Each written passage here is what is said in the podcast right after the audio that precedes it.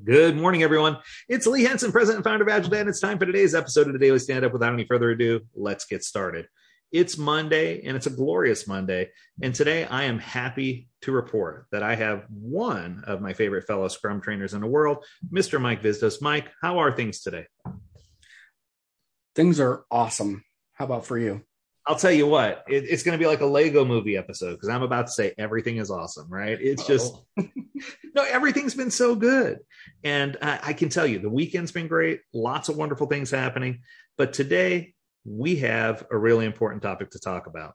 So I'm going to let you kick this off because we started having this conversation just a few minutes ago, but I'm going to let you reintroduce it because I thought the way that you positioned it was on point. So I'll let you take it away, Mike. Go for it. Yep. And, and I still need some help trying to position this, but you know, we're seeing a lot right now with you've got uh, people going back to the office now and working individually and on teams in the office. And then you've still got people that are remote. They're calling in on Zoom, they're listening to, to Zoom and yep. working remotely. And that works really well individually.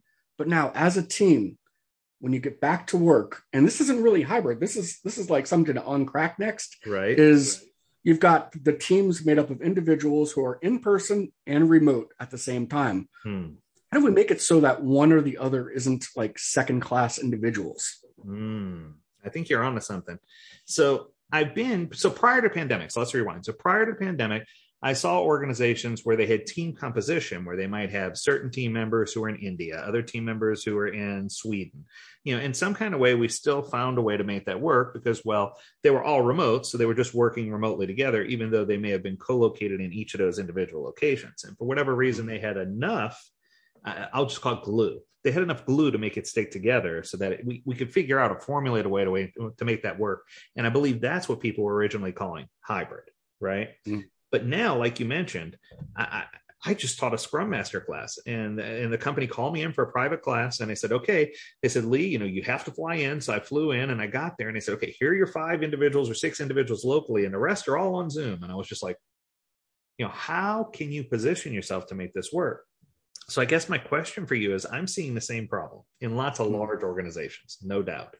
So, Mike, what is your proposal for the best way for organizations to handle this? You're the expert at this, so I'm asking you: What do you see, and how do you see us solving the problem, or what's what's some of the ideas? Throw some ideas out there. Uh, well, one of the ideas I'm I'm kind of tossing around now is I've got like a I do a lot of speaking in house to to organizations, sure, and I'm going to be giving an upcoming talk coming up, and one of one of the things that we we landed on was let's do an hour talk for the people that are in person. Okay. And then an hour talk for the people that are on Zoom or, or remote. Okay. And that way they are two separate audiences so that we can maintain continuity mm-hmm. uh, a lot easier. I'm still seeing though there's this huge problem like how do we combine the two? Right. That's what I was just going to ask. How do you get that bridge? and, and I think that would you know so so this is interesting because this is going to piggyback for those of you who didn't listen to the episode with Mike Cohn. This is going to piggyback on something that we were talking about. So the two mics are talking about the same thing. Kind of interesting. I'm calling it clairvoyance. Uh, but but one of the things that he was bringing up was just that people are struggling with going back to work, is the way he described it. He says people have been in this mentality where they're so used to being remote or they're so used to being on Zoom or they have certain behaviors that those behavioral patterns have formed. And now when you're trying to do this blend, it's becoming more difficult. Now, one of the things that I've done, just kind of throwing it out there, I'm, I'm curious to hear your opinion, is when I have organizations, large bank, for example, they have people all over the world, but they still have people who are remote and some people who are in person. The people who are in person are frustrated because the people remote won't come in the office. The people who are remote are frustrated because they don't have that direct point of contact with the people who are in the office.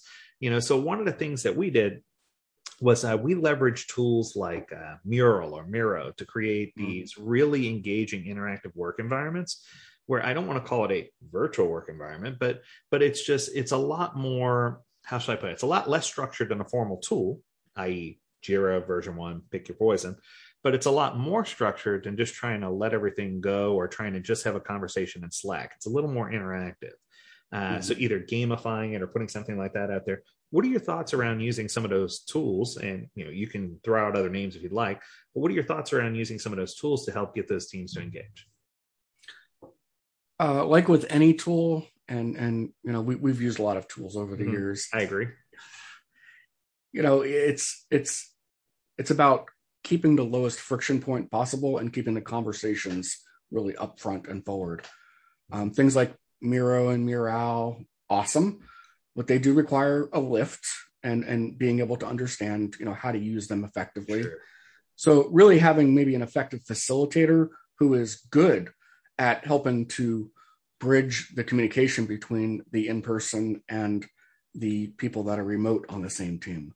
Right. I think this is going to have to be super intentional Mhm. and something that people are going to have to really share how they're figuring this out right now.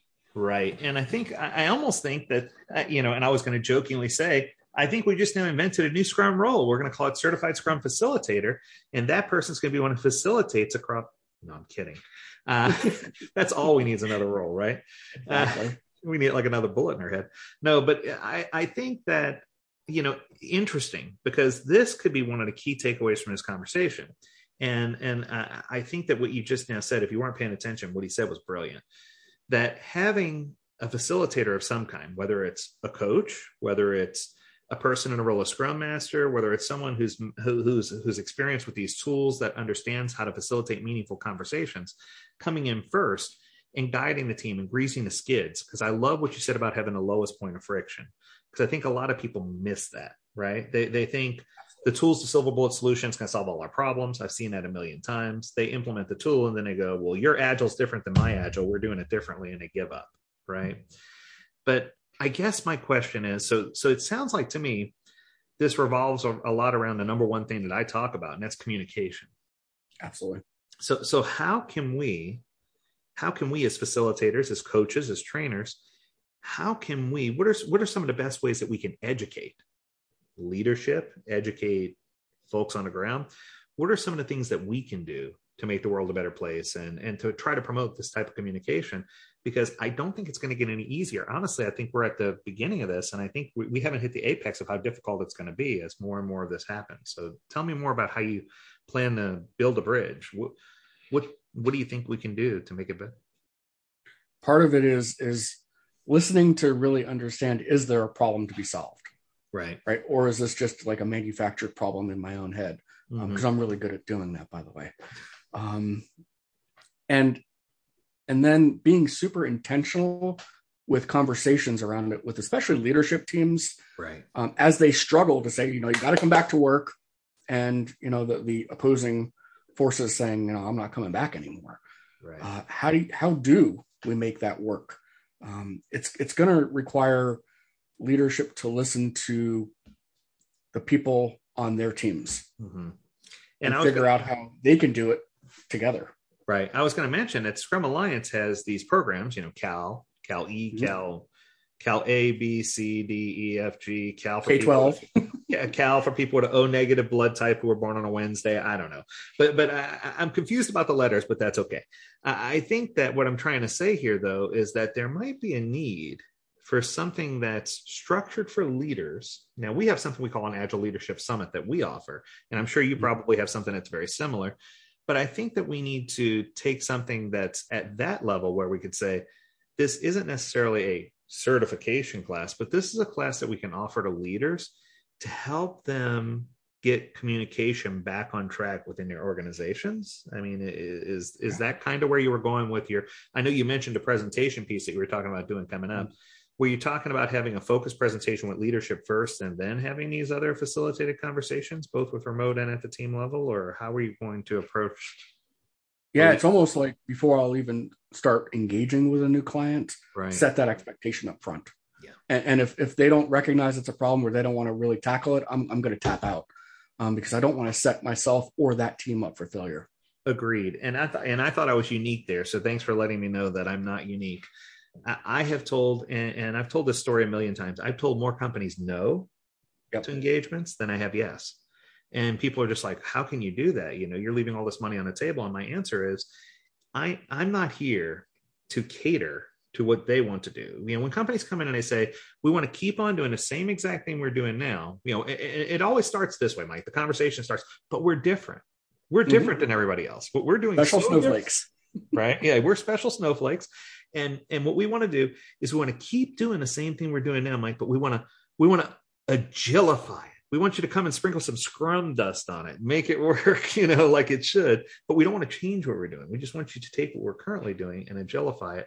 And it scares me to death because I'm seeing that there's a pure misunderstanding and there's this disconnect that you're talking about. So so I definitely don't think it's something that you're concocting in your head. I think it's something that's real. So I think the three tools that I heard, and I just want to make sure I got this right. One is that we need to make sure we identify that there is a problem that needs to be solved, and that needs to be recognized by leadership and the people on the ground before we even start the approach, right? Mm-hmm. Two is that we need to make sure that we find ways to communicate better, and whether that's through using tools or hosting facilitated sessions with a good agile facilitator or coach or trainer to come in and help guide them so that we can grease the skids to make these changes either e- easier. And then three i don't think we talked about this one yet but i think there's a good way to close out our conversation to talk about this is about establishing the right culture internally to make this something that's acceptable. Because i think a lot of times we don't know what the end game is going to be going in. So when we walk in and we say, okay, well, let's find a way to establish a culture where all these people can work together. And then leadership says, no, well, by the end of 2023, we're all going to be remote. I'm closing all the offices. You know, we, we, we kind of need to know that, right? Mm-hmm. So, so it's one of these things where I think we need to also establish what culture they're, what are they trying to do? What culture are they trying to achieve? You know, not everybody's going for a Spotify model or an Amazon model. We need to figure out where they're trying to go in their organization and how little or how much they want to take in. Absolutely. And again, being super intentional about hitting that reset button. Yeah. You know, you just you just can't go back to the way it was, whatever that was. Mm-hmm. Um, because everything has changed. And and you know, having having a facilitator or a coach or a trainer come in and hit a big reset button for you, get back to that forming stage, come up with some two, new team norms is going to be super, super important. I love that you brought the Tuckman model into this, the forming, storming, norming, performing, you know, and, and I'm, I'm going to throw the last one in here carefully, Mike. So hear me through adjourning, because I think that we need to adjourn what we were previously doing at this point. We need to say, okay, up until this point that worked, but now we're recognizing that there are some failures. It's time for us to apply the, apply the empirical process. It's time for us to be transparent that there is a problem it's time for us to inspect and adapt, maybe even apply grow. You know, what is our goal? What are we trying to achieve? Well, this is what we're trying to achieve. Okay, well, where are we? What's our reality? Here's where we are. What are our opportunities or options? And then what will we commit to do today? And I think that if if we can get leadership to at least have that meeting with us, to identify that there is a separation, something that we're trying to fix, then it makes it easier for and and I almost hate to say this, but I want them to press the reset button. I mean, I'll be there to mm-hmm. facilitate it, but I want them to turn the key. I want them to press the button, right? Absolutely. I just think too many times, you know, they're they're they're not taking accountability for those actions and they're not accepting that accountability and they're and they're they're putting it on us, which is fine. And they say if things go well, it was all my idea. But if things go bad, you know, you thought of it, Mike, and we'll and we'll make sure everybody knows that. Exactly. So I guess in closing, I do have one question I ask everyone, and this is an important question you know, there's a lot of turmoil in the agile community. There's a lot of turmoil in the world, period, right now today. And I know that you have been a very strong advocate for maintaining peace within the Scrum training and coaching community. And I can't tell you how much I appreciate that. So I guess I'm going to leave you with what I call the final word. What I want to know from you is this if we could, as a community, as a community of leaders, as a community of trainers or coaches, if we could flip one switch, pull one lever, and make one change that that we could do that we could that we could apply to help make the world a better place to help make people engage better to help with communication what with without any negative ramifications whatsoever right what what one lever would you want to pull what one what one thing would you want to see change in, in the community in the world uh this probably goes around more with empathy but listen listen to people yeah. and understand their perspectives. And I got to give you kudos here, Mike. Empathy has been the number one answer. Every time I've asked this question, I've gotten empathy, and and it surrounds communication. And you're right, you know. And I think that too often we we aren't, and I'm going to go here too, sympathetic to what the needs are, and we're not mm. empathetic to understand. And uh, there's a whole bunch. So Bruce Tuckman, the same guy who did forming, storming, norming, performing, he also did a study on the word listen And he talked about how, in some cases, when men hear the word listen, the first word that comes to their mind is hear. But when women hear the word listen, the first word comes to their mind is understand. So mm-hmm. there's a vast contrast between the difference of hearing and understanding, you know, something. And I think that this might help us, you know, in the words of Geoffrey Moore, cross the chasm. It's going to help us build a bridge. And Mike, I just I can't say enough good things about you. If people want to get in touch with you or learn more about your organization or what's going on, give us a couple of seconds about what you got going on, anything you want to promote, and how can people reach you.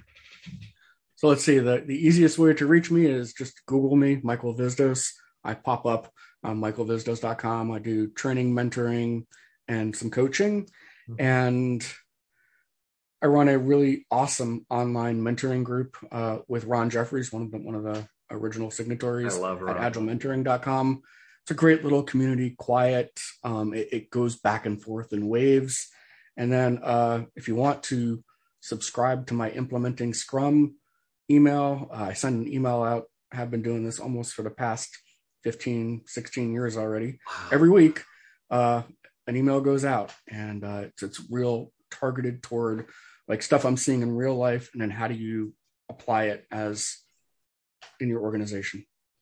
I know I'm not supposed to play favorites, but, but this might be one of my favorite episodes. I absolutely love being with you. This is good because you're giving people real world context, and through implementing Scrum, they're going to be able to get that newsletter, get the information that they need, jump on it. Mike, you are just an amazing person, and it shows. And thanks for all you've done for the Agile community. Thanks for giving back. Thanks for hosting this. This no, is awesome. No worries yeah, so this is the daily stand up, and I'm glad you could be here. If you have a question that you want to uh, ask about the daily stand up, about us, or if you want to contact Mike and you just forget how to do it, or you can't reach him or can't find him, I don't know why you couldn't find him. He's easy to Google. But uh, if something does happen, reach out to me. I'll be happy to connect the two of you. Uh, and if you have something you want to talk about here, let me know. Learn more at agiledad.com. We'd love to hear from you about what you want to talk about. Until next time, we encourage you to stay healthy, stay well, and stay agile, my friends. Do take care. Good to see you, Mike. Thank you. Bye bye.